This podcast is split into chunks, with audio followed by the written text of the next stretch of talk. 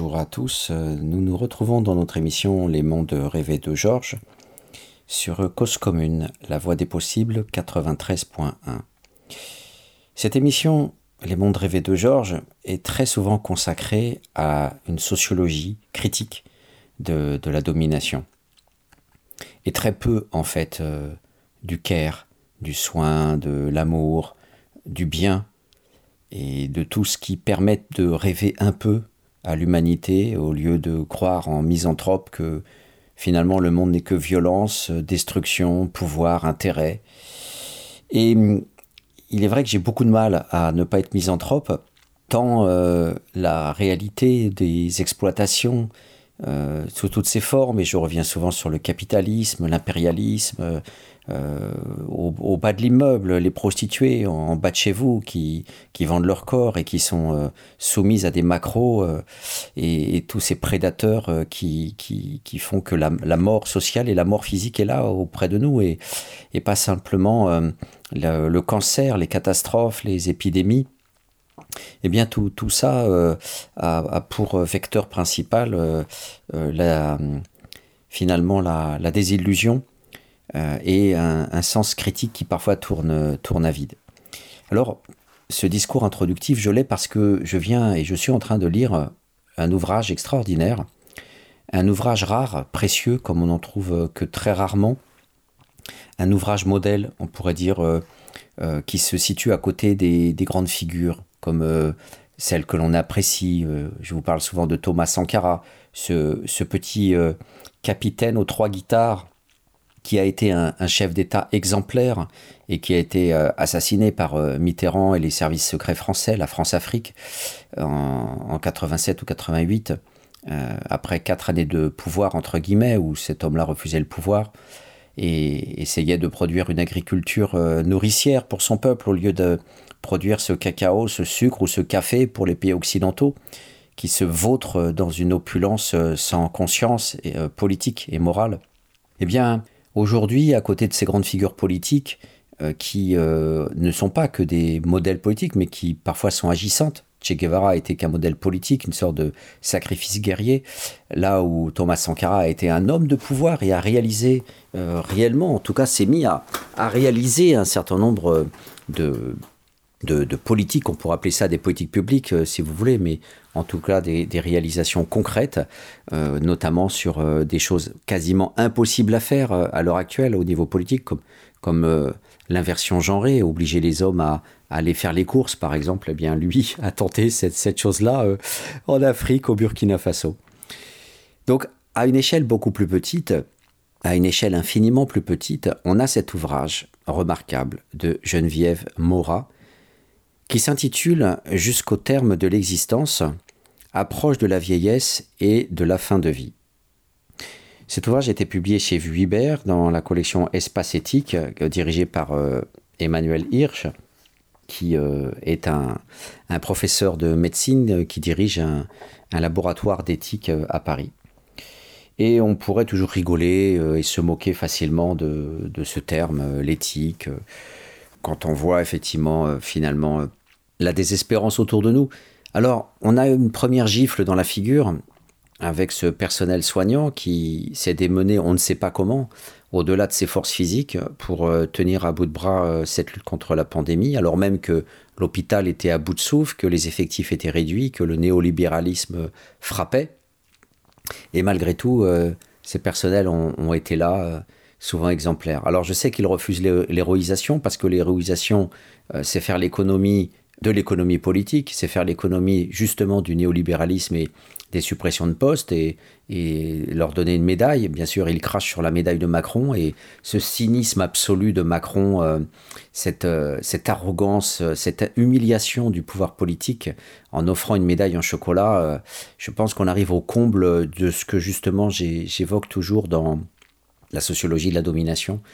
Euh, qui euh, parfois aux confins de la domination euh, produit l'humiliation et la dégradation de soi comme dans un camp de concentration. Donc oui, effectivement, je pense que la médaille, c'est une sorte de niche totalitaire. C'est un mépris absolu de, de, l'autre. et les belles paroles qui avaient été prononcées pendant la pandémie, plus jamais le monde sera comme avant, on va avoir un autre regard sur l'hôpital, etc. Eh bien, finalement, l'habitus, ce que Bourdieu appelait l'hystérésis de l'habitus, c'est-à-dire cette sorte de rail qui fait que le train sur, euh, sur ses rails poursuit sa, sur sa lancée ce qu'il est, et sa cohorte de wagons empesés de, de, tous les lieux communs et de, tous les, les, de toutes les certitudes de, habituelles du pouvoir, eh bien, cette outrageante euh, férocité du pouvoir. On l'a eu avec ces discours euh, de, Macron et de toute son équipe nous disant qu'il n'était pas nécessaire d'avoir des masques quand l'impéritie du pouvoir, en fait, euh, nous montrait à nu l'incapacité d'être prévoyant et d'avoir un service public en, prévoyant un stock de masques suffisant, eh bien, au lieu de reconnaître ses erreurs, ce pouvoir arrogant et, fasciste, totalitaire, a dit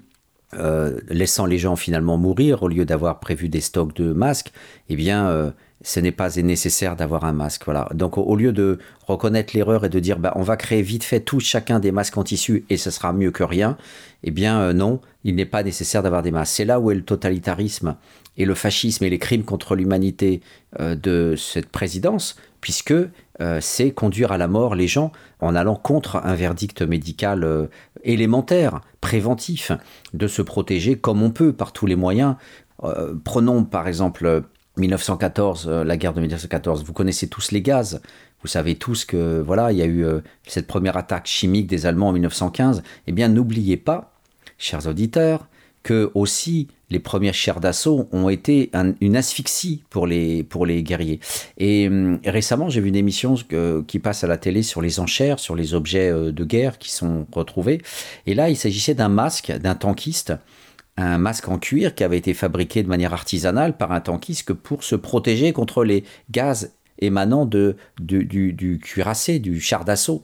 Euh, Renault, je pense, qui avait été produit donc en 1916 ou 1917, les premiers chars d'assaut qui étaient lancés euh, donc sur les tranchées euh, pendant la Première Guerre mondiale. Donc oui, quand on est dans la survie, on se fabrique des masques, on fait ce qu'on peut, et en l'occurrence, le type s'était fabriqué des lunettes et des masques pour éviter de mourir asphyxié, ce qui était quasiment inéluctable quand on conduisait ce type d'engin. Eh bien non, là, vous voyez, c'est l'image qui me reste en fait finalement euh, et je dis bien, euh, on ne peut pas ne pas raisonner en termes de totalitarisme, c'est-à-dire de faire mourir des gens. Faire mourir des gens. Voilà. Euh, et là, le pouvoir, qui passe son temps à dire mais je me couvrais derrière les recommandations médicales, ajoute encore au mensonge et au cynisme. Jamais un médecin euh, ne pourra dire bah oui, tentez quand même de vous protéger par tous les moyens quand il y a la peste ou le choléra, même si c'est peu efficace parce que euh, les microbes sont tellement petits qu'ils peuvent passer à travers les mailles d'un chiffon ordinaire, parce que ce n'est pas le fameux masque médical. Mais malgré tout, c'est peut-être mieux que rien, faites-le quand même. Les médecins diront toujours ça. Dans le serment d'Hippocrate, il y a toujours la tension d'aller vers le soin. Et là, on voyait que le pouvoir politique, dans sa déchéance absolue, euh, qui représente quelque part un peu Macron, cette arrogance de l'énarque tout puissant qui dort pas de la nuit, euh, un peu comme Napoléon, cette toute puissance absolue du pouvoir, eh bien, euh, a été jusqu'à dire au ministre de la Santé, faire dire aux autorités de santé, le, directeur général de la santé qui a passé son temps à mentir à la télé, eh bien, ne mettez pas des masques. Donc voilà, aujourd'hui, pour se soulager un peu de, cette sociologie de la critique qui nous, qui nous pousse sans cesse à devoir euh, parler de ces gens-là et de leurs méfaits, euh, de leur violence, et aussi, dans une sociologie plus pragmatique, euh, de leurs crimes, c'est-à-dire de dénoncer aussi sociologiquement ce qu'ils font, réflexion ouverte par Boltanski et, ce qui est devenu la sociologie pragmatique, c'est-à-dire les affaires, les scandales, la dénonciation de, ces injustices, eh bien, je vais plutôt aller vers une sociologie de la paix, de l'amour, de, l'humanité, euh, adossé à la sociologie critique, adossé au savoir militant et adossé aussi au savoir des, dominés.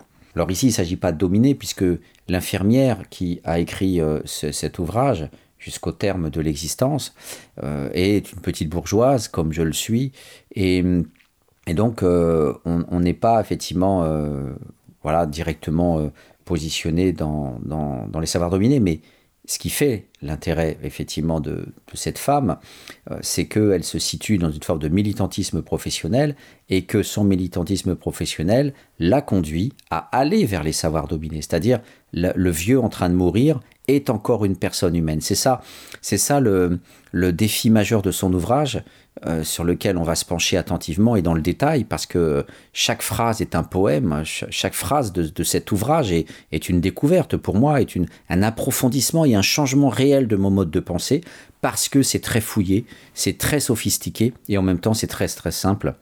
C'est franchement très simple tout ce qu'elle dit, et en même temps c'est d'une infinie profondeur et grandeur. Donc euh, c'est, ça nous conduit vers le dominé, la personne en fin de vie, mais ça pourrait être effectivement un, clochard aussi dans, la rue et, mm, ou euh, un enfant abandonné.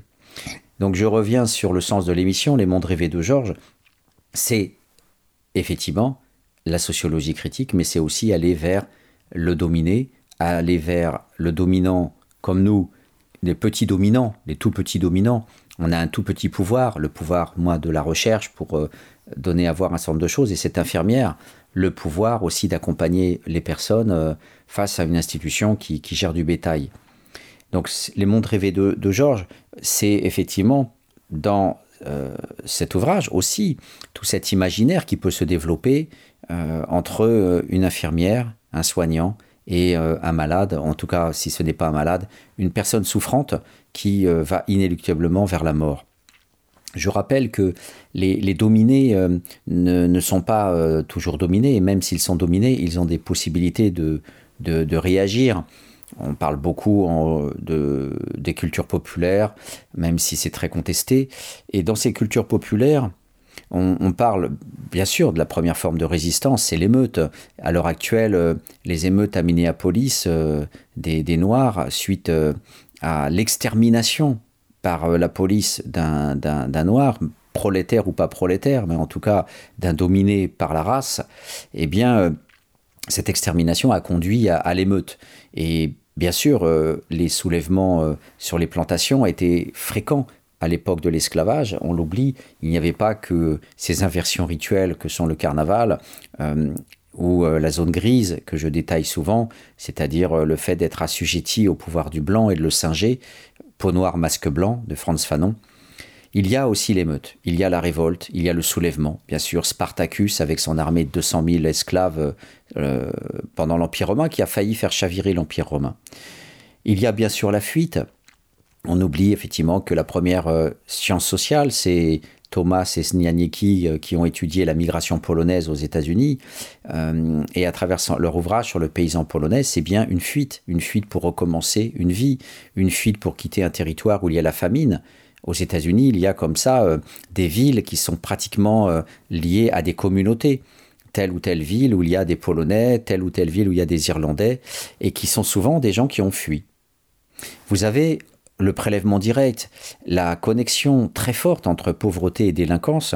Alors je refuse toujours le mot délinquance, je préfère prélèvement direct à usage privé pour euh, faire un petit clin d'œil au prélèvement obligatoire de l'État. Oui, l'État nous raquette et Charles Tilly nous rappelle tout le temps que Effectivement, l'État s'est constitué à partir d'une bande de voleurs et de pillards, une horde de gens qui se sont déclarés euh, seigneurs, qui se sont inventés des titres de noblesse, barons, comtes et compagnie, alors qu'à la base, c'était des guerriers avec des épées qui ont découpé les têtes de, pauvres gens dans des villages euh, pour euh, les rançonner, les violer, les tuer et les astreindre à travailler. Le servage, effectivement.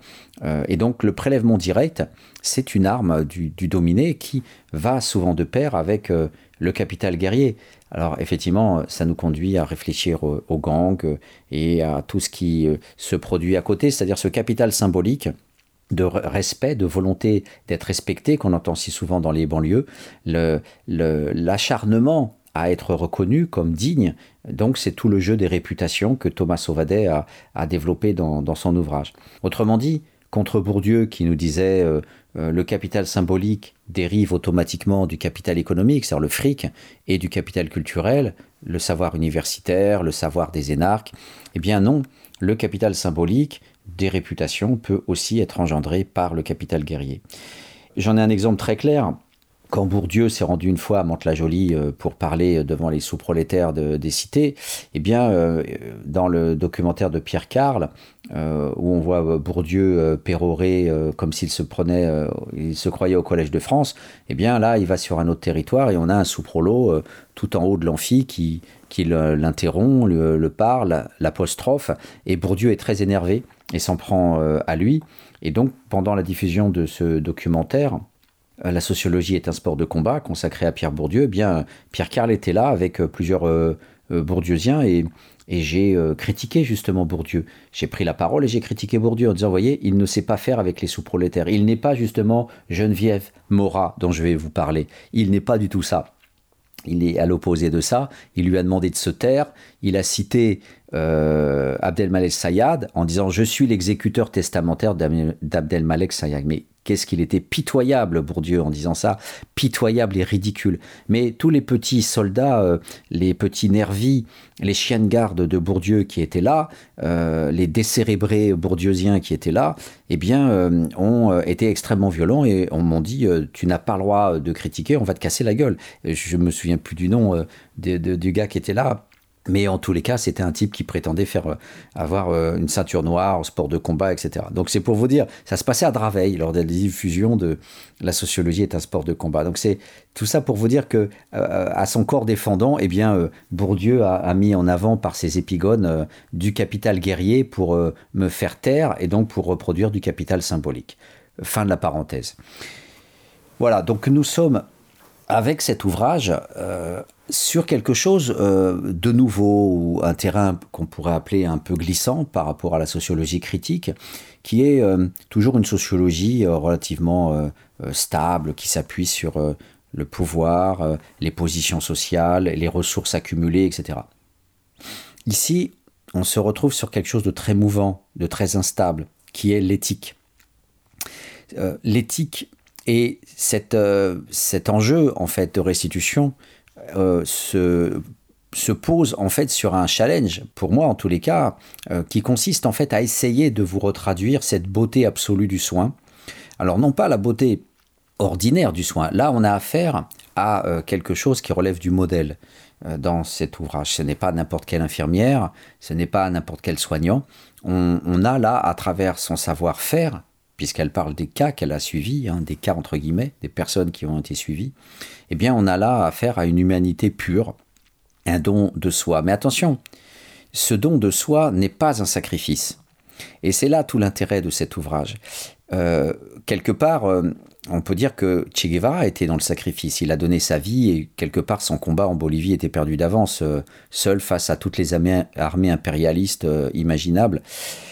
mais là, il ne s'agit pas non plus de se donner euh, euh, en, travaillant 24 heures sur 24 euh, pour soigner un corps, comme le font nos soignants, de manière exemplaire sans doute, mais de manière classique. En fait, l'esthétique aussi de cette éthique, la beauté absolue de ce soin, c'est qu'en fait c'est un partage. C'est la fabrication d'une densité. C'est un échange et on se trouve à l'exact opposé de notre ouvrage euh, sur lequel je suis en train de me pencher, euh, qui s'appelle Le gouvernement des enfants, j'y reviendrai, euh, et qui nous parle d'une recherche sur un foyer maternel. Et cette recherche sur un foyer maternel fait écho à la recherche que j'ai menée avec Christophe Blanchard dans les foyers d'urgence, où on, voyait euh, ce tabou et ce, point aveugle incroyable au, XXIe siècle, en 2020, euh, ce point aveugle du respect de la personne euh, autour de sa, vie privée, de sa sexualité.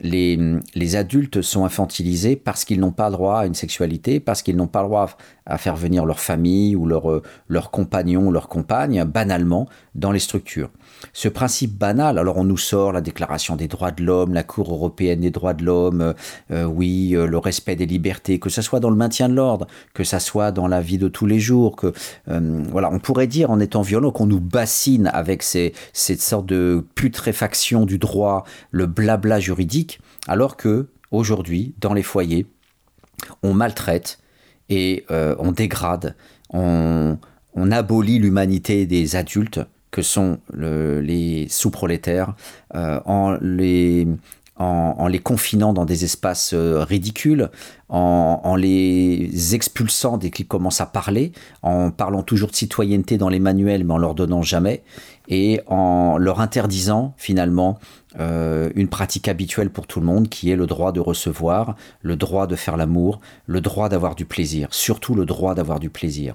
Et c'est comme si encore le, le, titre de Paul Lafargue, euh, Le droit à la paresse au XIXe siècle, résonnait encore dans la tête de, de ces travailleurs sociaux euh, euh, qui visiblement sont décérébrés et qui, et qui produisent grâce à cette psychanalyse à deux balles la, la, protection de la personne contre elle-même. Hein, C'est-à-dire c'est eux qui décident à la place de la personne ce qui est bon pour elle. alors ils nous, ils nous parlent en termes de sécurité, par exemple, quand un papa n'a pas le droit d'avoir la garde de son enfant dans un foyer ou dans un appartement relais, on va nous dire oui, il n'y a pas suffisamment de jeux, ou l'autre occupant de l'appartement pourrait peut-être le violer ou le maltraiter. Est-ce que le père euh, va pas être en danger ou mettre en danger son enfant? Tous ces discours putrides euh, du travail social est avant tout une toute puissance et un contrôle sur les gens au lieu d'être dans l'accompagnement au lieu d'être justement de faire du Geneviève Morat, c'est-à-dire de prendre les risques aussi quand on a beaucoup de pouvoir et qu'on a euh, la main face à quelqu'un qui va mourir, par exemple, un vieux grabataire allongé, vous vous êtes debout et en bonne santé, qu'est-ce que vous risquez? Eh bien, elle, elle va risquer justement euh, le contact, la parole, l'écoute, et, vous allez voir quand je vais vous citer les, deux premières pages, vous allez comprendre tout de suite que je sors du blabla et que ce qu'elle fait, c'est autre chose que oui, l'écoute, aller vers, euh, parce qu'effectivement, c'est épuisant. Ça peut vous détruire aussi un vieux qui passe son temps à hurler. Je vais vous donner l'extrait dans quelques instants. Ça va vous permettre de mettre de la densité et du lourd immédiatement par rapport à ce dont on parle. Donc euh, cette, euh, cette, euh, voilà, cette façon de faire s'oppose au foyer maternel, au centre d'hébergement d'urgence et aussi bien sûr à de très nombreux EHPAD dans lesquels, on l'a vu les reportages, euh, j'ai moi-même accompagné des, élèves euh, à Bondy euh, qui préparent leur, dans leur lycée professionnel leur stage pour, pour être justement les futurs aides-soignants ou accompagnants dans, dans, les EHPAD et dans les hôpitaux. Donc j'ai écouté des, des, dizaines et des dizaines de ces jeunes parlant pendant, à la suite de leur stage, euh, des maltraitances institutionnelles incroyables qui existent dans les maisons de retraite à l'égard euh, de ces vieux. Donc, à travers Geneviève Morat, on est aux antipodes aussi de ce qui se fait de manière routinière dans ces structures dites de soins, dans ces structures euh, qui pourtant font partie normalement du service public et de, tout ce que euh, on appelle dans le blabla permanent technocratique de la République, euh, la solidarité, l'assistentiel et, tous ces mots vides de sens, alors qu'il y a beaucoup de maltraitance. Voilà, donc avant de, poursuivre, je vous propose une petite pause musicale qui allégera, j'espère, un petit peu le fardeau de toutes ces critiques.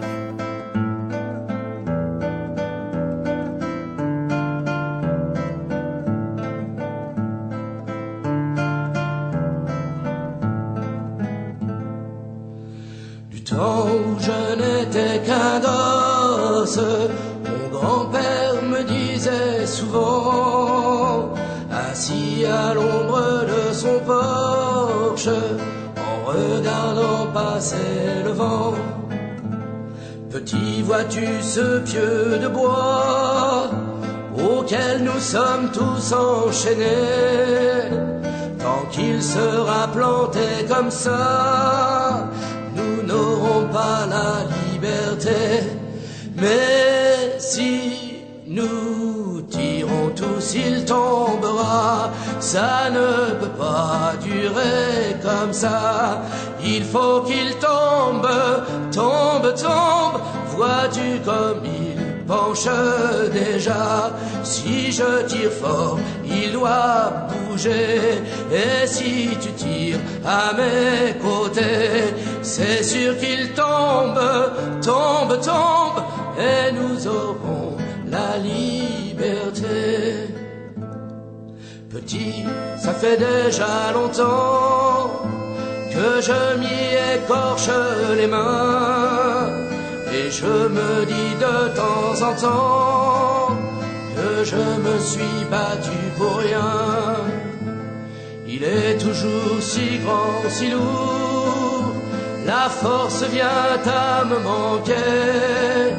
Je me demande si un jour bien la liberté. Mais si nous tirons tous, il tombera. Ça ne peut pas durer comme ça. Il faut qu'il tombe, tombe, tombe. Vois-tu comme il penche déjà Si je tire fort, il doit bouger. Et si tu tires à mes côtés, c'est sûr qu'il tombe, tombe, tombe. Et nous aurons la liberté. Puis mon grand-père s'en est allé, un vent mauvais l'a emporté, et je reste seul sous le porche à regarder jouer dansant autour du vieux pieu noir, où tant de mains se sont usées, Ils chantent des chansons d'espoir qui parlent de la liberté. Oh, si nous tirons tous, il tombera. Ça ne peut pas durer comme ça. Il faut qu'il tombe, tombe, tombe. Vois-tu comme il penche déjà Si je tire fort, il doit bouger. Et si tu tires à mes côtés, c'est sûr qu'il tombe, tombe, tombe. Et nous aurons la liberté. La,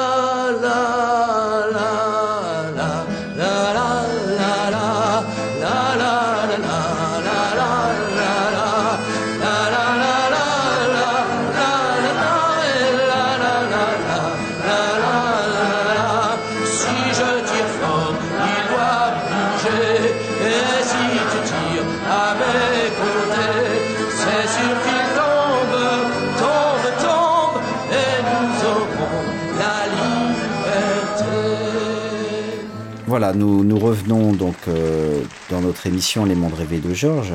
Cause commune 93.1 aujourd'hui euh, présente Geneviève Morat jusqu'au terme de l'existence, un ouvrage qui m'a absolument bouleversé.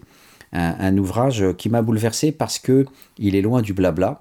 C'est un- une sophistication euh, dans le langage et dans l'analyse d'une pratique, d'une pratique exigeante, d'une pratique quasiment presque impossible puisque l'épuisement, le burn-out et la surcharge de travail dans les hôpitaux ou dans les EHPAD font que la plupart du temps, au mieux, la routine consiste à soigner les personnes et, à passer à un autre corps. Là, elle se pose et prend le temps d'ouvrir une brèche, d'ouvrir euh, une interaction. Donc euh, c'est pour ça que je vous ai dit que ce n'était pas un sacrifice, mais cette brèche, en fait, c'est un partage, c'est une ouverture avec une densité. Cette femme va fabriquer une relation, elle va fabriquer un échange, et je disais que ça s'opposait au foyer maternel et à toutes les, formes dites d'accueil. Vous vous rendez, vous rendez compte que la République parle de structures d'accueil, alors que la plupart du temps, ce sont des structures de maltraitance, de dégradation, d'humiliation et d'accompagnement vers la mort en, en produisant de la mortification sociale.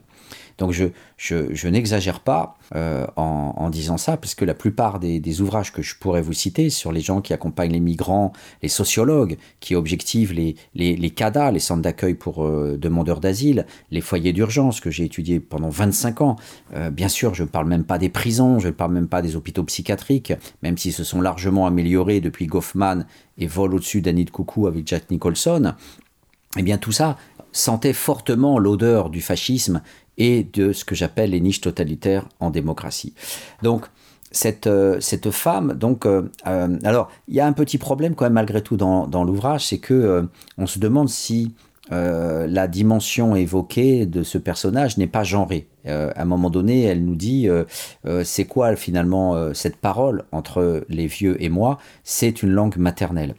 Alors là, bien sûr, euh, c'est la limite de, de, cet ouvrage, euh, parce que, bien sûr, on tomberait dans un essentialisme, seules les femmes pourraient, parce qu'elles ont enfanté, parce que, anthropologiquement, euh, elles sont mères, et, bien sûr, tout le psychanalysme évoquée par Robert Castel, avec la loi du père, la loi de la mère, les rôles essentialisés dans la famille, le sale, toutes ces formes inconscientes de distribution des, des rôles inchangés, bien sûr, c'est quelque chose qui justement est inacceptable, mais surtout qui, qui montre que cette psychologie est, est, aussi quelque part complice des institutions, puisque euh, vous n'aurez quasiment jamais de sociologie dans les, dans les foyers maternels, dans les foyers d'urgence, euh, là où se trouvent les travailleurs sociaux, la plupart du temps, vous aurez de la psychologie, vous aurez du psychanalysme, vous aurez euh, ces, toutes ces façons de légitimer le placement des enfants à travers les, les maladies mentales des mères, euh, souvent euh,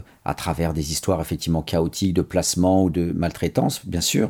Et mais voilà, il y aura cette facilité à recourir euh, à, une sorte de psychologie de bazar qui, permet finalement d'individualiser, hein, de pathologiser, mais aussi d'individualiser et de responsabiliser, hein, de tout le travail sur la responsabilisation de la personne, qui bien sûr fait l'économie politique d'une critique de l'institution et d'une critique de, ces gens euh, euh, confinés dans des, HLM pourris, confinés dans des postes et des boulots qui rendent fous et qui font que effectivement euh, on peut taper après sur ses gosses ou sur sa femme et devenir complètement taré dans un monde de tarés.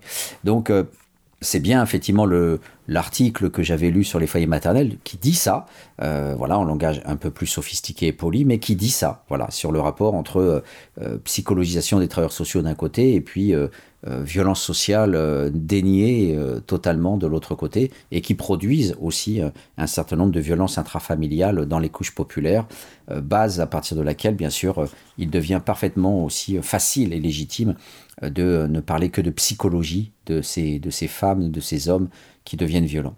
Donc, genré, j'en suis pas sûr. Je pense que cette posture-là, un homme peut aussi l'avoir comme une femme. Mais au-delà de ça, euh, voilà, c'est la, capacité aussi, euh, là où nous l'interrogation de cet ouvrage, c'est que finalement, on se demande est-ce que l'on peut reproduire cette éthique euh, de la relation, du partage, hein, de cette densité, et non pas de tout donner à l'autre qui serait dans le mutisme et dans le silence, non pas tout donner, ça ne veut rien dire, parce qu'on écrase. Les gens aiment rendre, les gens, les gens euh, quelque part, disait Mauss, dans la logique du don, c'est aussi rendre. Donc si on aime recevoir, on aime aussi rendre pour ne pas être dépendant. C'est aussi une façon de ne pas être infantilisé. Donc, dans cette question du don et du contre-don, effectivement, cette, euh, cette question qui est posée est celle de la transposabilité. Est-ce que on peut avoir cette attitude que je vais décrire euh, Est-ce qu'on peut avoir cette attitude de, création d'un lien dans le care euh, ailleurs que dans la fin de vie? Parce que ce qui se joue aussi dans la fin de vie, c'est la disponibilité immédiate euh, d'un corps qui s'abandonne. C'est un lien social parfait là où se dissout l'intérêt, le pouvoir la personne va mourir et on passe de la sociologie à l'anthropologie, c'est-à-dire euh, euh, finalement euh, on se retrouve, comme elle le dit d'ailleurs, vers une commune humanité euh, puisque tous, tout le monde va mourir. On sait tous que l'on va mourir. Donc je reviendrai sur cette dimension essentielle du care face à la mort, qui produit d'entrée de jeu la commune humanité. Mais bon, ben, certains ne l'ont pas. Hein. On préfère euh, être euh, dans le déni et, se croire en pleine vie, en pleine puissance, et, maltraiter l'autre en disant moi ça viendra plus tard. Et donc en attendant, je fais mon job et je rentre chez moi. et puis point barre.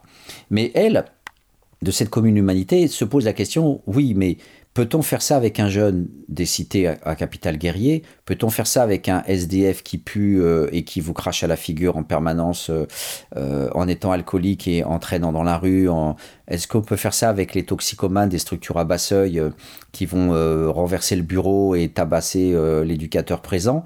Donc où il y a encore une masse il y a encore de la capacité physique, il y a encore un pouvoir sur soi, il y a encore un capital guerrier, il y a encore un jeu de respectabilité imposés par des mots, hein, ces phrases en coup de poing des sous-prolétaires euh, qui, qui hurlent, qui, qui saturent euh, l'espace cognitif dans un RER ou, ou, dans la rue et tout le monde se tait parce qu'ils nous écrasent par, euh, par leur groupe et par leurs mots, eh bien, ou même par le regard, hein, la capacité de regarder dans les yeux un, sous-prolétaire sans quoi on se prend une baffe ou, ou plus. Voilà, c'est là où la question ultime est posée. Est-ce que cette densité euh, peut-elle jouer ailleurs que dans la fin de vie? Il y a un lien social qui se crée, hein, indubitablement, euh, mais un lien social qui se, crée malgré tout là où se dissout l'intérêt et le pouvoir. Euh, parce que la façon dont on va vers la personne, elle dit bien en sous-titre, jusqu'au approche de la vieillesse et de la fin de vie. Hein. On approche la vieillesse. Le sous-titre est très beau. C'est une approche. Et hum, l'autre est perdu, l'autre est abandonné, on est comme abandonné à soi-même. Hum, et, hum, et, finalement, l'offre de parole, l'offre de présence de cette infirmière est, certainement le refus de, cet abandon, le refus. Et, et aussi le refus de cette remise de soi, c'est-à-dire je ne suis qu'un corps, soigne-moi et puis après tu pars. Donc euh, cette infirmière refuse simplement cette, euh, cette, remise de soi à l'offre de soins. Euh, et pour autant, elle va essayer d'établir un lien, parfois de rétablir un lien quand la personne semble hors communication, mais on le sait, c'est sans rétablissement puisque la personne va mourir, elle est en fin de vie, elle est, elle est, elle est bourrée d'escardes, elle a des canules partout, elle, elle souffre, son corps se dégrade jour après jour. Donc, l'enjeu ultime, c'est est-ce que finalement on ne va pas vers l'autre parce que l'autre se dissout, l'autre se dégrade, et que finalement on peut quand même malgré tout produire, tenter de produire ce lien euh, pour tenir des instants ensemble là où ça chavire inéluctablement. Alors, avant d'aller plus loin dans la description des savoir-faire de cette infirmière, je vais rentrer dans le détail des différents apports et des techniques, même si elle refuserait de parler de techniques, je vais euh, malgré tout euh, euh, commencer par un, long extrait de, de, sa pratique professionnelle, ou plutôt, on va dire, le moment inaugural. C'est un peu comme l'abbé Pierre qui avait eu ce premier contact avec un SDF avant de créer le centre de Noisy-le-Grand et qui avait raisonné un petit peu comme Mao, au lieu de te donner à manger, aide-moi finalement à donner à manger aux autres et par la même occasion tu t'aideras toi-même et tu pourras manger. Comme Mao disait, euh, au lieu de donner à manger, je, te donne euh, plutôt euh, une bêche et tu, et tu creuseras. Je vais t'aider à avoir une bêche pour produire ta, récolte et, avoir ton, ton, champ de manière efficace. Ici, on va d'abord donner la chair de la chair, l'instant interrogateur, l'événement analyseur qu'elle utilise, mais il y en a sans doute plusieurs, mais en tout cas le cas extrême, on va présenter le cas extrême pour bien comprendre le type idéal weberien, l'extrême de l'extrême, non pas le vieux ordinaire qui va mourir, mais cette personne qui a interrogé radicalement sa conscience morale, et on rentrera après euh, d'abord dans les grands principes de, l'apport de, cette, de cette méthodologie, de cette technologie, de ce dispositif quelque part aussi, de savoir-pouvoir, si on veut parler comme, comme Michel Foucault. Alors sans doute que peut-être cet extrait ne va pas vous parler, mais en tous les cas, euh, moi, il m'a interrogé et vous verrez par la suite euh, tout ce qu'elle est capable de, de, faire. Le premier chapitre s'intitule Quand l'autre devient visage. Deux points, l'instant de la rencontre. À l'orée de ce livre, vers le visage démuni de mon semblable, et vers la découverte des détours du chemin que je vais parcourir pour essayer de le rejoindre, une rencontre s'impose celle de Madame M. Rencontre emblématique de l'extrême désarroi où la démence plonge à la fois le malade et le soignant, emblématique aussi de l'ouverture possible à l'autre dans la richesse de l'instant. Hémiplégique à la suite d'un accident vasculaire cérébral, grabataire, sans aucune famille, Madame M était alors LE cas difficile, criant toute la journée. Elle alternait les demandes, manger, boire, être lavé, être changé de position dans son lit, la lumière, la sonnette, et les réitérait sans cesse, à intervalles de quelques secondes, en hurlant jusqu'à épuisement. Épuisement aussi des occupants des chambres voisines, de leurs familles venues les visiter, et de l'équipe ne sachant plus quelle stratégie adopter. Bien sûr et avant tout, assurer la satisfaction de tous ses besoins vitaux. Mais quand les demandes à peine comblées se répètent, se nourrissent les unes les autres. On pouvait par exemple être en train de lui servir à boire, qu'elle hurlait déjà pour autre chose. Alors, essayer de la rassurer par des paroles apaisantes, par une présence. Certes, Mais les cris reprenaient à l'instant même où les soignants s'éloignaient. Obtenir un peu de calme par une attitude de fermeté, voire quelques reproches Se mettre en colère Fermer la porte de la chambre pour protéger les autres malades, et nous avec, et la laisser hurler derrière Impensable. Rien ne se révélait efficace sur ces cris insupportables. La solution par les médicaments? La démence ne se guérit pas, mais on pouvait peut-être espérer en calmer un peu les manifestations. Cependant, malgré un traitement lourd composé de psychotropes divers, l'amélioration obtenue n'était pas satisfaisante. Elle dormait davantage, criait moins fort, mais criait et souffrait toujours, culpabilisant toute l'équipe plongée dans l'impuissance. Que nous criait-elle donc? Au-delà du contenu manifeste de ses demandes sans cesse recommencées. Son désir de ne pas être seul, sa souffrance d'être à l'hôpital, livré aux mains de soignants anonymes, son refus de la dépendance et de la vieillesse, son aspiration à la liberté, son besoin d'être aimé. Mais comment lui rendre une jeunesse, une santé, un avenir irrémédiablement perdu. Comment, à défaut de bonheur, lui offrir un peu de paix? Essayer de supprimer ses cris, n'était-ce pas aussi l'obliger à se résigner, la réduire définitivement au silence? Après tout, elle n'avait que ce moyen de revendiquer l'attention des autres, d'affirmer son droit à l'existence. Chacun percevait la profondeur de son appel, mais comment faire? Pas possible de bloquer un membre du personnel pour une seule personne quand il y en a une quarantaine à soigner. La dame de compagnie, en l'occurrence une jeune étudiante, venait deux fois par semaine, et sa présence n'apaisait les cris que de façon très ponctuelle. Devant cette souffrance et cette demande constante, des réactions de défense surgissaient. La résignation devant le fait biologique. On n'y peut rien, elle a le cerveau abîmé, ou bien le refus de communiquer. Je n'en peux plus, c'est inutile de discuter, je ne lui dis que bonjour et au revoir, je fais les soins et je m'en vais. Le réflexe de protection. Tant pis si elle crie encore plus, je ferme la porte de la chambre, c'est trop intolérable. La souffrance. La voir comme ça, ça me rend malade, je préfère ne pas m'en occuper. La lassitude. Mais enfin, qu'est-ce qu'il y a encore? Mais qu'est-ce que vous voulez encore, madame M? Bien sûr, bien sûr, on vient. Nous sommes tous passés par ces diverses réactions, parfois en même temps, et moi aussi. Mais je voulais comprendre, je ne voulais pas me résigner. J'essayais de lui parler quand même. Je n'ai rien changé à la situation sur le long terme, mais un lien s'est créé. Et parfois, au-delà du cri, nous avons pu mettre au jour ensemble ce qu'elle voulait vraiment. Et cela l'apaisait, certes, pour de courts moments, mais qui ont permis une vraie rencontre, qui m'ont fait aussi tenir et revenir et recommencer. Là, je vais, je vais citer le poème qu'elle écrivait, qui est un journal où elle, elle écrit. Donc ces poèmes constituent aussi une, façon, dans sa méthodologie, pas seulement sa résilience personnelle, mais aussi euh, sa façon de préparer la communication avec la, patiente.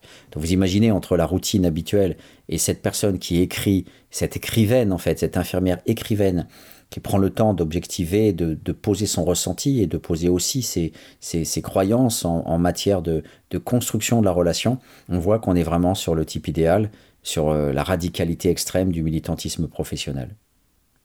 Donc je, cite cet extrait de, de son poème qu'elle met dans son livre à la suite de ce que je viens de vous dire. Elle crie au fond du couloir, elle crie. Elle ne veut pas être à l'hôpital, elle ne veut pas être vieille, elle ne veut pas être paralysée. Voilà, elle a raison. Alors elle crie. Et je n'ai pas la force, parce qu'elle a raison. C'est tout. Mais je reviens encore. Je lui donne de l'eau, la sonnette, un coussin. Je ne peux lui donner ce qu'elle veut. Elle me regarde. Elle sait. Moi aussi. Je m'en vais. Elle pleure. Demain je reviendrai. Voilà, je reprends son analyse dans le corps de son texte la vieillesse, la dépendance, le handicap. Ni elle ni moi n'y pouvons rien. Et ni elle ni moi n'étions de taille. Mais nous le savions toutes les deux. Et ce savoir partagé nous donnait de la force. Ce qu'elle réclamait, c'est quelqu'un à qui dire et redire sans cesse qu'elle voulait être comme avant, rentrer chez elle, ne pas mourir. Quelqu'un qui ne se lasse pas de l'entendre, qui peut-être pourrait alors l'aider à aller plus loin que la répétition dans laquelle elle s'enfermait elle-même, lui donner la place de dire autre chose que les cris qui nous rendaient sourds, elle ne demandait pas un verre d'eau, elle demandait de vivre. Pourtant, un soignant ne donne pas la vie, il peut seulement accompagner quelqu'un qui se bat pour vivre, rester là auprès de lui, rester là quand même, ne pas s'enfuir, parce que c'est aussi de son impuissance qu'il s'agit, de sa mort. Être en place de soignant ne dispense pas de partager le même destin que l'autre. Au contraire, cela nous y confronte sans appel. Entendre le cri de Madame M, c'est apprendre que moi aussi je dépends de celui ou celle qui un jour entendra le mien. C'est accepter que comme le sien, mon désir de vivre ne pèse que s'il est recueilli, partagé, et que seul ce désir si fragile peut repousser un peu la mort. Souffrance, mort, qui crée entre nous à la fois proximité essentielle et séparation ultime. Son visage est à la fois dévoilement et mystère. Le rencontrer, le soigner, le servir, est en vérité faire l'apprentissage de mon impuissance à le rejoindre, des frontières de ma finitude et de la sienne. Échange où la proximité même de l'autre est signifiée, manifestée dans cette misère et cette faim que l'être qui s'exprime impose sans cesse que je puisse être sourd à son appel, misère et faim à quoi il convient que j'exerce mes oreilles, que je les rende constamment attentives. Un soir, par exemple, Madame M m'adressa une parole très simple, mais d'une justesse telle qu'elle résonne encore dans ma mémoire. Sa voisine de chambre venait de mourir. Tout l'après-midi, elle avait crié, malgré mes objurgations éperdues, à un peu de calme pour préserver l'agonie toute proche, et la famille affligée. Le soir, très en retard, dans la distribution des somnifères, je me pressais dans son couloir. Pas un son, pas un cri ne venait de sa chambre alors que d'habitude l'approche de la nuit décuplait son angoisse. Arrivant près d'elle, je la trouvais yeux grands ouverts dans son lit, immobile et silencieuse. Ma voisine est morte, n'est-ce pas? Me dit-elle. Puis après un silence Comment ça fait quand on meurt? Comment ça fait quand on meurt? Qui peut répondre à cette question sans réponse? Chacun meurt à sa manière, chacun meurt seul. Je ne sais pas comment on meurt, je ne sais pas pourquoi on souffre, il n'y a pas d'explication, c'est là le mystère de notre condition humaine, exposée dans toute sa nudité et sa misère, par cette phrase tellement simple qu'elle en atteint à l'ultime. Parce que j'étais ce soir-là auprès d'elle en tant que soignante, Madame M me supposait un savoir sur la mort, mais je ne pouvais pas le lui offrir, je ne pouvais que partager sa question, cette question que depuis l'aube de l'humanité, les hommes se posent, et qui malgré toutes les tentatives philosophiques, religieuses, médicales aussi n'a pas de réponse. La mort est inconnaissable et la souffrance est inutile, absolument. Là agit le non-sens, l'insensé, le scandale. Alors, comment consentir à vivre Où trouver un sens? Face au temps de la mort, ce temps qu'elle nous impose, face aux questions insolubles qu'elle nous inflige, préférer l'éternité de l'instant. Les personnes âgées nous y conduisent si nous nous arrêtons pour leur prêter l'oreille. Les personnes âgées nous y conduisent si nous nous arrêtons pour leur prêter l'oreille. Elles vivent dans un présent morcelé, discontinu, fait de sensations, d'affects, de souvenirs mélangés, entrecoupés, obsédant parfois du fait de l'altération neurologique qui dégrade pour elles les catégories logiques temporelles, affaiblit leur mémoire, et de l'investissement affectif massif de leur passé qui leur permet de se défendre de la réalité trop dure. On ne peut entendre que dans ce présent-là, dans cette urgence de leur présent, pas demain, pas tout à l'heure, ce qu'elles disent de leur vérité et qui peut-être ne se dira plus à cause de l'oubli, de l'aggravation imprévue, d'un malaise, de la mort même. Seulement le moment présent, voilà leur pauvreté radicale, pas d'autre lieu où les rejoindre. Cela exigera d'opposer à la répétition des cris ou des manifestations de confusion une autre répétition, celle de la volonté d'entendre. Cela exigera de recommencer tous les jours à entrer en relation, d'essayer tous les jours d'ouvrir une brèche, de trouver un sens à ce monde différent, parfois étrange, qui est le leur. Redire tous les jours. Ne pas se lasser de recueillir ce qu'ils ressentent. Voilà, donc à travers cette longue citation, en fait, euh, je voulais planter le décor avec elle, puisqu'elle-même plante le décor. Et hum, on a bien, euh, bien ce sens, hein, non pas du don et du sacrifice, pas du tout. On a cette, euh, cette façon d'articuler peut-être un don quelque part, hein, le don de soi, en tout cas une volonté d'aller vers l'autre, une disposition éthique, morale, un militantisme professionnel, indubitablement. Mais on voit bien que c'est pas du tout ça qui est recherché. On veut pas être à sens unique, on veut pas être dans l'unilatéral. Et d'ailleurs, elle se moque de ceux qui disent mes malades, comme si on pouvait posséder les vieux et comme si on pouvait avoir euh, justement un pouvoir, une emprise sur eux. ce qu'elle rejette totalement. Elle veut cette condition du sujet. Elle veut finalement tout ce que la philosophie a voulu nous dire, même si effectivement je casse souvent la philosophie. Mais en tous les cas, voilà, cette construction du sujet, je pense donc je suis, c'est donc euh, ce monde-là que je vais défricher avec vous, cette, euh, cette sorte d'infini du, du, précieux sophistiqué, cette, cette, cette méticulosité qu'elle a dans la façon de recréer du sujet chez l'autre, tout en elle-même étant impactée par cette subjectivation, puisqu'elle change, elle est, par son expérience même, elle est affectée et elle, elle, entre dans un devenir, dans une historicité avec la personne avec qui elle va produire euh, une relation. Une relation, c'est une histoire, ça se fait dans le temps. Donc, elle, elle va nous inviter dans cet ouvrage, euh, dans cet infini du précieux sophistiqué. Euh, c'est une sorte de mise en abîme de capacité relationnelle et c'est Franchement, je pensais à Goffman en, lisant ce qu'elle disait parce que Goffman, en fait, nous donne beaucoup d'exemples dans ses, les rites d'interaction ou la mise en scène de la vie quotidienne. Quand il nous le dévoile, le monde incroyablement complexe des interactions, des relations humaines de face à face.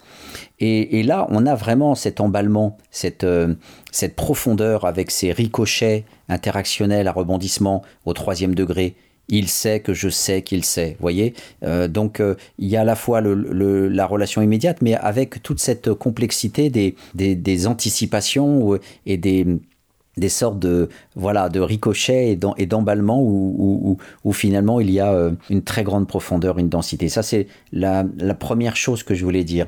La deuxième chose, c'est que on a l'humanité du Caire dans sa plus haute expression. Où est le sens de ce rattrapage de la folie? Malgré tout, euh, quand euh, on a abandonné nos vieux. Donc finalement, on se retrouve face à un paradoxe de l'humanité un paradoxe absolu, puisque d'un côté, on a cette modernité maltraitante, dont je vous évoquais à travers les foyers maternels, les centres d'hébergement pour SDF, et, là, on a cette sorte de d'îlot euh, perdu sur un océan de détresse, de désolation, d'exploitation et de, misère humaine euh, produite par euh, voilà, le capitalisme, les multinationales, les bidonvilles, l'absence de soins, les génocides, etc. Et, et, là, on a ce petit îlot d'humanité du Caire dans sa plus haute expression. Donc, le, le, la, sidération qui vient, c'est finalement quel est le sens de ce rattrapage de la folie, de ces personnages extraordinaires qui, qui viennent produire un, amour professionnel. Euh, comment est-ce possible qu'on ait, de, tels personnages quand notre monde finalement produit essentiellement euh, l'opposé radical? La troisième euh, réflexion générale que je souhaite avoir avant de rentrer dans le vif du sujet, c'est qu'en fait, on a pour la première fois avec Geneviève Morat une profondeur. C'est-à-dire que son originalité dans son analyse vient justement de sa profondeur. Euh, quand euh, tant d'analyses bloquent sur le pléonasme, on a beaucoup d'ouvrages, et je peux vous en citer énormément, où on a euh, une sorte de répétition du Caire, une répétition finalement, une sorte de blocage de la pensée. Alors on nous parle d'écoute, de capacité, de pouvoir d'agir, on nous parle de résilience, et on donne un exemple. Mais elle, elle se contente pas de parler de ces mots-là et de donner des exemples, elle nous fouille le concept en nous donnant des dimensions du concept. Et c'est ça qui est la véritable richesse de, sa, de sa pensée, c'est de décortiquer les mille inflexions des comportements et des, paroles dans ces interactions. C'est pour ça que je vous parlais de Goffman, pour montrer toutes les formes de, de puissance dans l'instant ou d'impuissance à travers effectivement les limites inexorables associées à la mort la, force aussi de cette euh, femme, euh, c'est qu'en fait, c'est un magnifique manuel pour euh, tous les travailleurs sociaux. Je, pense que cet ouvrage-là devrait être donné dans toutes les écoles, être lu dans toutes les écoles, effectivement, les IRTS, les Instituts régionaux de travail social, et devrait même être donné de manière générale à toute personne qui prétend être dans le service public. Voilà.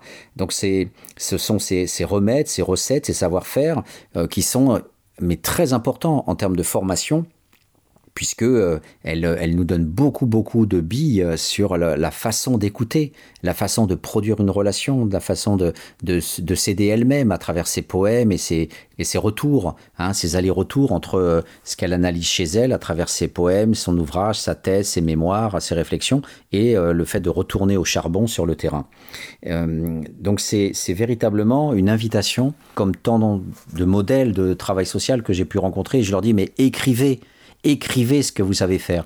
Par exemple, il y a une jeune fille euh, qui s'appelle Julie, qui travaille dans un centre d'hébergement d'urgence, et je lui ai dit récemment au téléphone, tu sais, euh, Julie, tu es un, cas parfait de travail social militant, euh, donc se donnant 24-24, elle a travaillé dans des structures d'accueil de jour pour toxicomanes, les structures à bas seuil, où, justement on, en prend plein la figure, et où elle a, elle, et je l'ai vu fonctionner auprès des SDF, auprès des migrants, et elle fait partie de ces personnages comme Geneviève Morat et comme d'autres personnages qui, effectivement, euh, vont divorcer sans doute, comme un flic qui se donne complètement à sa cause pour euh, traquer le, criminel. Cette figure voilà exemplaire euh, du policier un peu alcoolique ou un peu désespéré, mais qui, qui n'est que entièrement consacré à sa cause. on pourrait parler aussi du physicien enfermé dans son laboratoire aussi. Bon. Et, et, donc on, on a ces modèles concrets, ces savoir-faire euh, où j'ai passé mon temps à leur dire mais écrivez, écrivez, écrivez, racontez ce que vous savez faire. Et bien là, dans la personne de Geneviève Moura, enfin, on a euh, quelque chose d'exemplaire et donc je suis particulièrement heureux euh, maintenant de présenter cet ouvrage dans sa technologie, dans le squelette de son dispositif, afin de donner à voir quelques procédés quelques euh, manières de faire. Effectivement, bien sûr, rien ne remplace la lecture de cet ouvrage, mais au moins, voilà, je voulais euh, la connecter à ma réflexion sociologique pour en dégager la substantifique moelle. Et je vous propose, en attendant, une dernière pause musicale.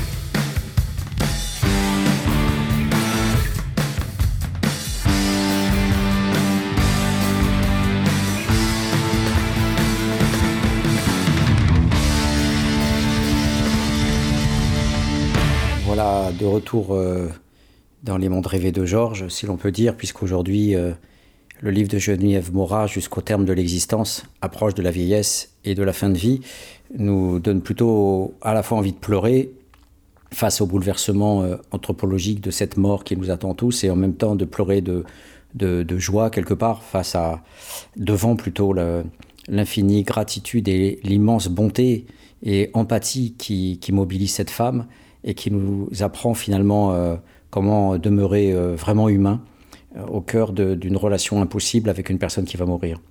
Alors, je vous disais que j'allais maintenant rentrer dans le vif du sujet, au niveau de sa méthodologie, de, de, de, ce qu'elle peut transmettre en fait comme savoir-faire. eh bien, je partirai déjà de ce que j'ai dit au départ, c'est-à-dire que ce n'est pas un sacrifice, euh, c'est un partage. Ce n'est pas un don de soi à sens unique, unilatéral, comme soigner quelqu'un et repartir, euh, genre les médecins de l'humanitaire dans l'urgence, où on soigne des blessés, des civils, et puis on passe à quelqu'un d'autre, est-ce qu'il est vivant, pas vivant? On, gère dans une boucherie euh, la survie proprement organique. La survie au cœur de la mort lente qui, dont il est question ici, c'est un, une densité, c'est une profondeur d'échange, c'est une historicité, je l'ai dit. Alors je vais la citer pour que vous puissiez prendre conscience de la, richesse de ce qu'elle entend par euh, partage. Car partager une parole, c'est, tout en gardant l'objectivité nécessaire aux soins, se mettre non à la portée de l'autre, mais à sa merci.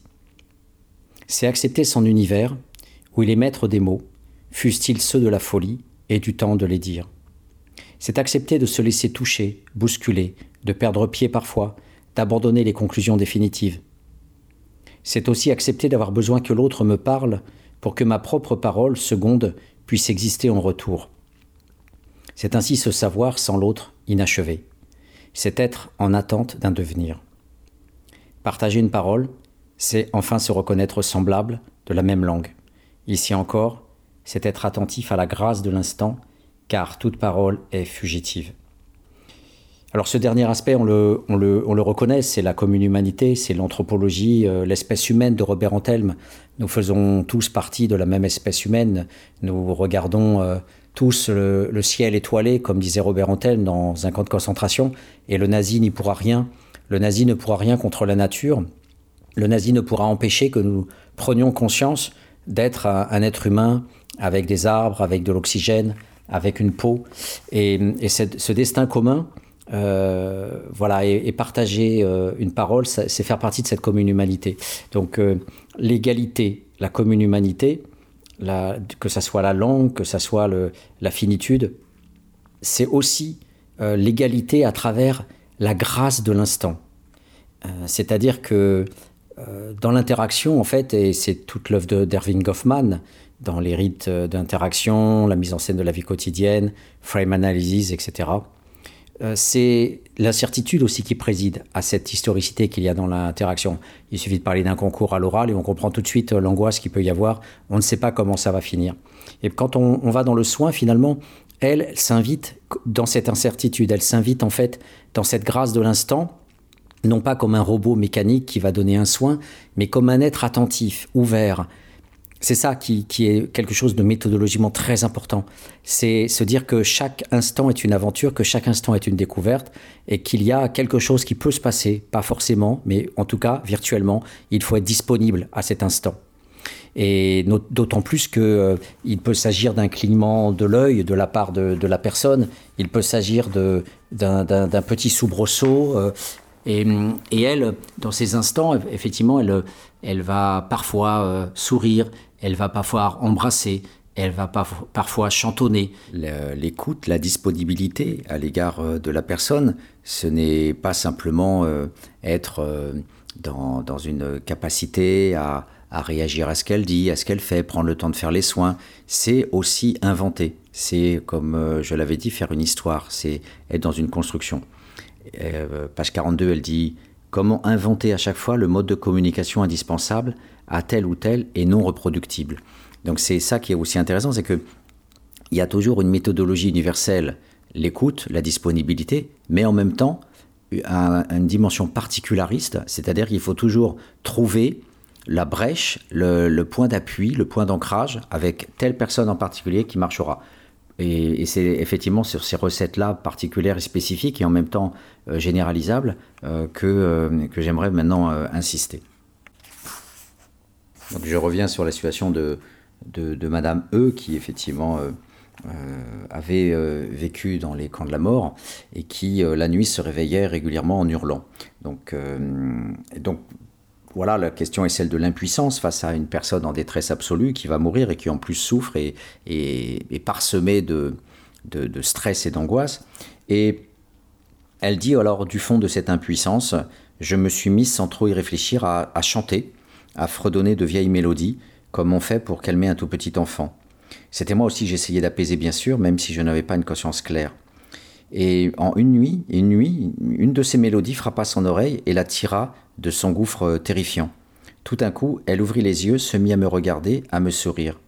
Plus de soldats, plus d'ordres aboyés, plus de hurlements. Elle était revenue dans le présent, elle était avec moi.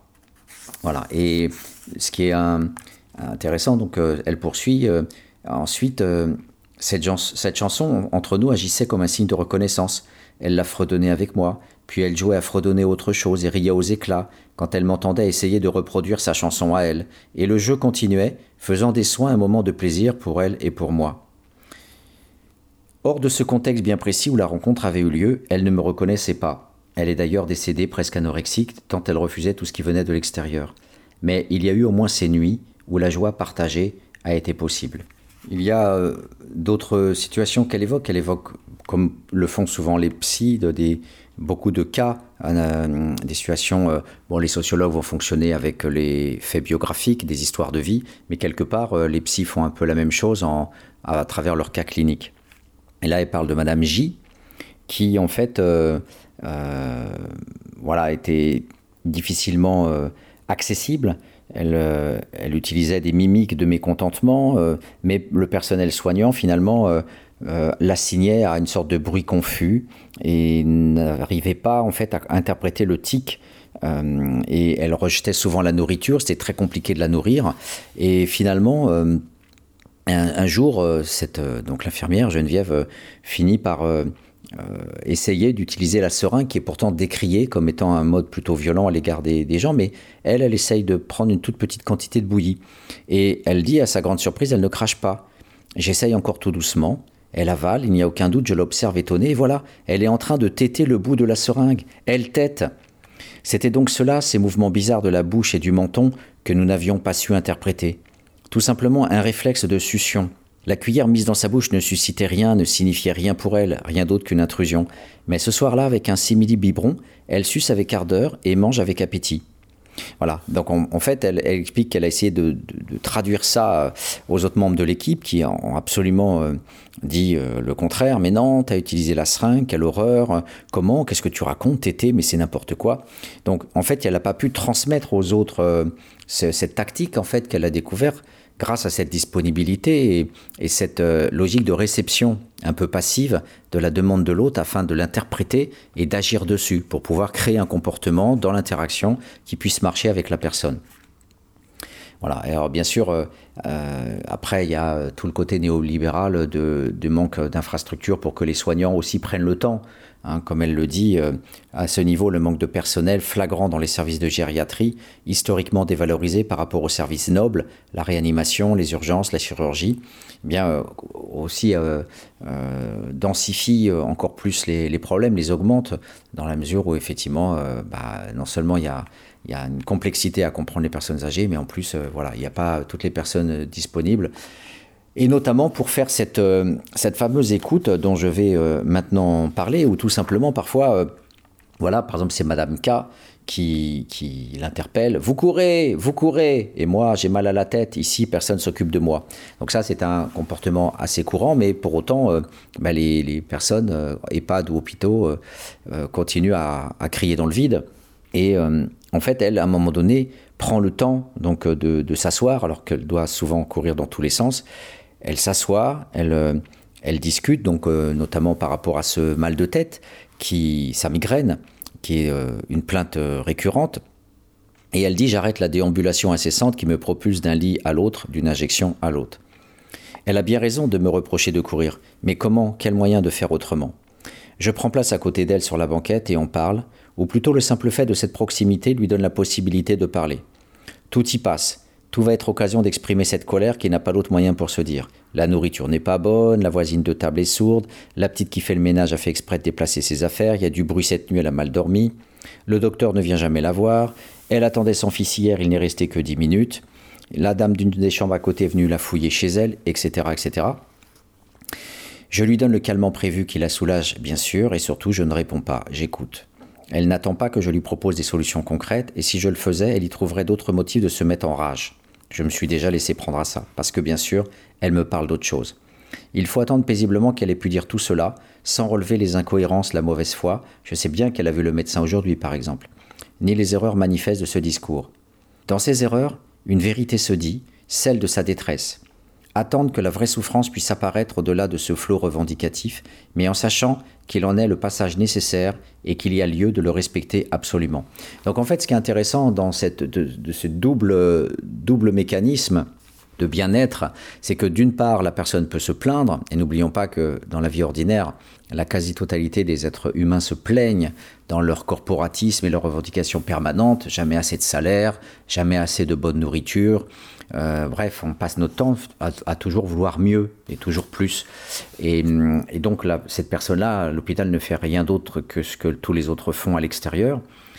Sauf que là, ça se fait effectivement dans un état de dépendance où euh, il y a encore sans doute plus de frustration. Mais ce qui est intéressant dans l'analyse de, cette dame, c'est qu'en fait, au-delà de toutes ces petites plaintes, ce sont des prétextes parce que la personne ne va pas forcément dire euh, à, la, cantonade je vais mourir je souffre et personne ne s'occupe de moi. Donc euh, il y a parfois des, symptomatologies discursives. Je, n'aime pas la nourriture, euh, l'aide-soignante n'a pas été gentille.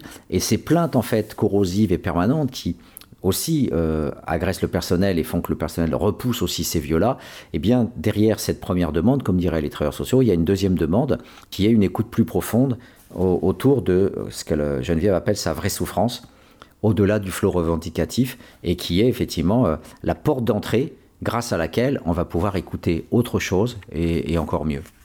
Il y a des choses simples aussi dans l'acceptation de la résilience et dans l'acceptation aussi de cette euh, un peu cette, euh, ce coping, cette, capacité désespérée des, des, corps souffrants à l'hôpital.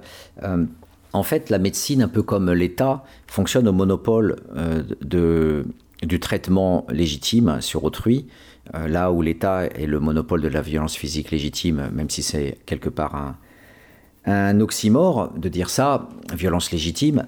Et il n'empêche que voilà, le fonctionnaire a reçu mission de faire. Et le médecin, on l'oublie, j'en ai parlé du Covid, le médecin voilà, gère le corps, gère la chair en toute puissance. Et hum, le fait de demander son avis aux autres, eh bien, c'est tellement rare que même dans le travail social où on passe notre temps dans les manuels à dire il faut écouter l'autre, il faut de l'empathie, à grand renfort de psychologie, eh bien en pratique, euh, le travailleur social va plutôt parler de la toute-puissance de l'autre, l'intolérance à la frustration, et ne supporte pas la contestation, bien souvent, de l'autre personne. En tout cas, beaucoup ne la supportent pas. Et là, à l'hôpital, eh bien, euh, face à un homme qui allait mourir et qui souffrait atrocement et qui refusait souvent euh, la, plupart des soins, notamment les escars, eh bien, euh, il y a tout simplement euh, un accord qui a été passé. Voilà. Euh, nous lui ferions le minimum de soins nécessaires et il nous laisserait les faire, mais rien d'autre. Donc en fait, elle, elle, appelle, elle dit la grande leçon qu'il nous a donnée est celle du lâcher prise. Respecter la liberté d'autrui, même si cela nous met en échec. Voilà. Apprendre que notre identité de soignant dépend du désir de l'autre. Donc il y a des choses parfois simples, comme on fait dans le syndicalisme, passer, faire des négociations, euh, passer des accords, comme même entre les parents et les enfants. Eh bien, dans ce monde médical euh, inégal où les soignants prétendent avoir une vérité absolue, et d'autant plus absolue que parfois, effectivement, euh, ne pas se nourrir, refuser d'être soigné, conduit encore plus rapidement à la mort, eh bien, il y a tout simplement cette capacité à dire l'autre est un être humain. le soin, certes, mais le soin ne donne pas de pouvoir sur la personne. C'est un des points forts de la de Geneviève Morat de bien souligner que euh, la, façon aussi d'intervenir professionnellement n'est jamais une emprise euh, sur la personne, elle doit être une emprise sur un, soin à faire, mais toujours en n'oubliant jamais qu'il y a euh, effectivement cette humanité commune, cet instant important de la rencontre, cette constructibilité de, solutions communes, de cette mise en faiblesse et de cette mise en échec que l'on doit accepter. Alors parfois les, personnes âgées euh, euh, aussi euh, manifestent leur existence et, et c'est vrai que tout l'ouvrage de, de, Genève Morat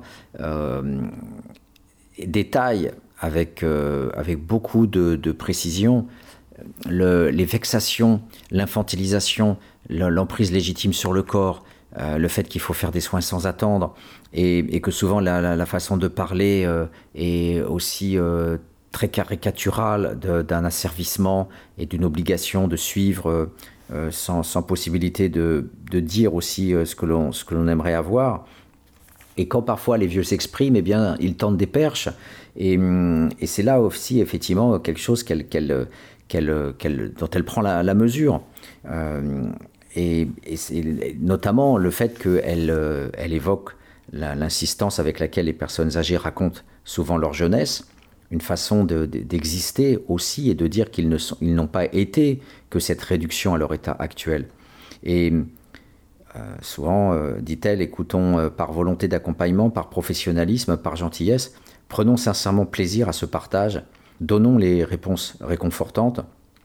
Et donc j'écoutais j'écoutais donc ces, discours euh, historiques sur euh, euh, voilà cette cette personne qui dit qu'elle n'était pas que cette cette, cette d'enfant réduit à être soigné, lavé, dont l'ingurgitation parfois mécanique confine à, au gavage d'oie mais que voilà, ces, gens-là ont été des enfants, ces gens-là ont été des mères, des, parents, des, adultes, et, elle, évoque aussi tout cette, euh, cette, cette euh, leur vie de, de, personnes adultes sexuées, euh, et elle dit enfin, elle me parlait de sa vie de jeune femme sexuée, ce sexe que je lavais, que je garnissais de couches, avait été vivant, heureux. Elle me parlait depuis ce passé et depuis ce bonheur. Voilà, donc c'est là où c'est très très fort parce que elle nous dit que finalement en chacun de nous sont inscrites les traces euh, du désir et du manque. Encore une fois, cette commune humanité, elle se lie en parlant du passé et des moments où on était fort, on était valide. Eh bien, euh, il y a bien quelque part une, volonté de dire mais j'ai été cela, j'ai été un, être humain comme toi, euh, fort, et c'est bien la question de de la liberté. J'ai été libre. Donc euh, le désir, la liberté s'exprime à travers, euh, à travers le manque. Et donc cette humanité, euh, cet appel à reconnais-moi tel que j'ai été, c'est une invitation finalement assez facile qui permet de neutraliser beaucoup de processus d'infantilisation dans le soin. Et hum, Geneviève Morat conclut Car ma rancœur est moindre que mon respect pour elle, un respect qui s'accroît de reconnaître en elle une force, un goût de la liberté que je partage. Autrement dit, dans, toutes ces écoutes euh, où s'inscrit et, se, libère euh, une chanson, euh, une, une, capacité à, à, comprendre le désir du moment de la personne et ensuite d'aller vers l'autre interprétation, d'aller au plus profond de, la quête de la personne, la gestion de sa souffrance et, de sa mort, dans toutes ces, dans toutes ces technologies finalement euh, euh, qui, refuseraient le terme de technologie, mais qui sont malgré tout des technologies, des technologies humanistes de, la commune humanité, on a ce paradoxe entre d'un côté euh, cette fausse antinomie entre d'un côté l'historicité qui se déploie, c'est-à-dire euh, il faut construire à chaque fois avec chaque personne quelque chose pour arriver à, s'ancrer dans, dans, le désir de la personne, et de l'autre part, cette façon d'être suppose une très grande discrétion. Et, hum, et, donc, c'est, voilà, là la complexité de, l'attitude de Geneviève. Non pas euh, s'imposer en rentrant dans la chambre, dire alors comment vous allez aujourd'hui, et puis ceci, euh, ah vous allez bien madame, et bien voilà, euh, racontez-moi une petite histoire, racontez-moi vous quand vous étiez jeune. Il n'y a pas cet emballement, mais tout au contraire, une, une écoute qui suppose ce qu'elle appelle une présence discrète qui laisse place. Présence comme une page blanche, ouverte à l'inconnu, où ce que dit l'autre pourra se déployer, se dessiner, s'inscrire. Ouverture volontaire, maintenue, durable, ne pas tourner frileusement la page, ne pas se détourner de cette écriture étrangère, qui suppose un engagement actif, un accueil au plus profond de soi, une attente, une passivité, selon l'expression d'Emmanuel Lévinas, à l'opposé de l'indifférence.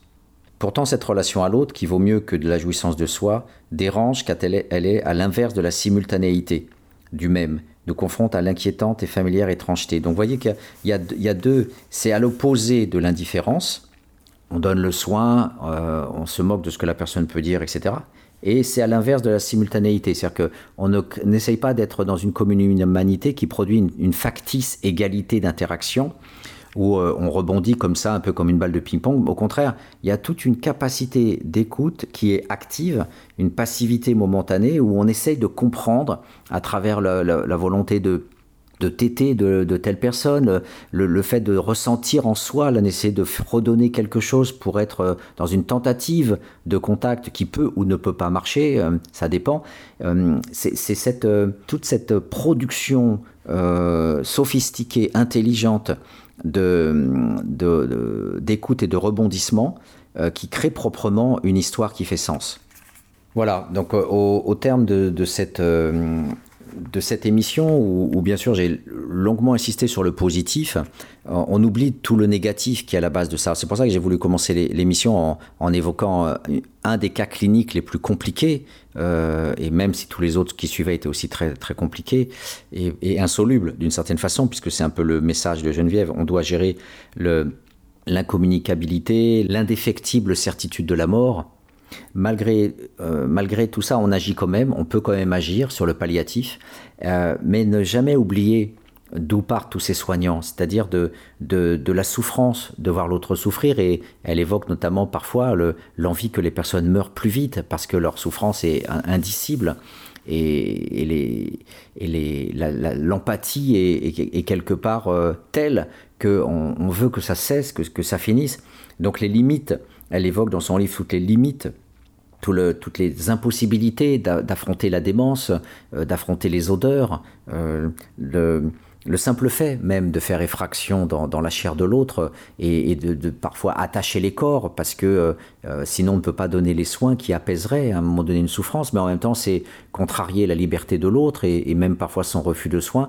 Donc toutes ces contradictions, toutes ces impossibilités liées à la sénilité du grabataire euh, sont des limites euh, qu'il faut accepter. Et, quelque part, euh, d'un côté, il y a le côté positif et actif de l'écoute intelligente de Geneviève Morat, et de l'autre côté, il y a sa profonde humanité de l'impuissance, de l'incertitude et, de l'inéluctable qui font, qui font d'elle ce, basculement permanent, ce jeu de tension entre finalement faire vivre quelque part et laisser mourir aussi.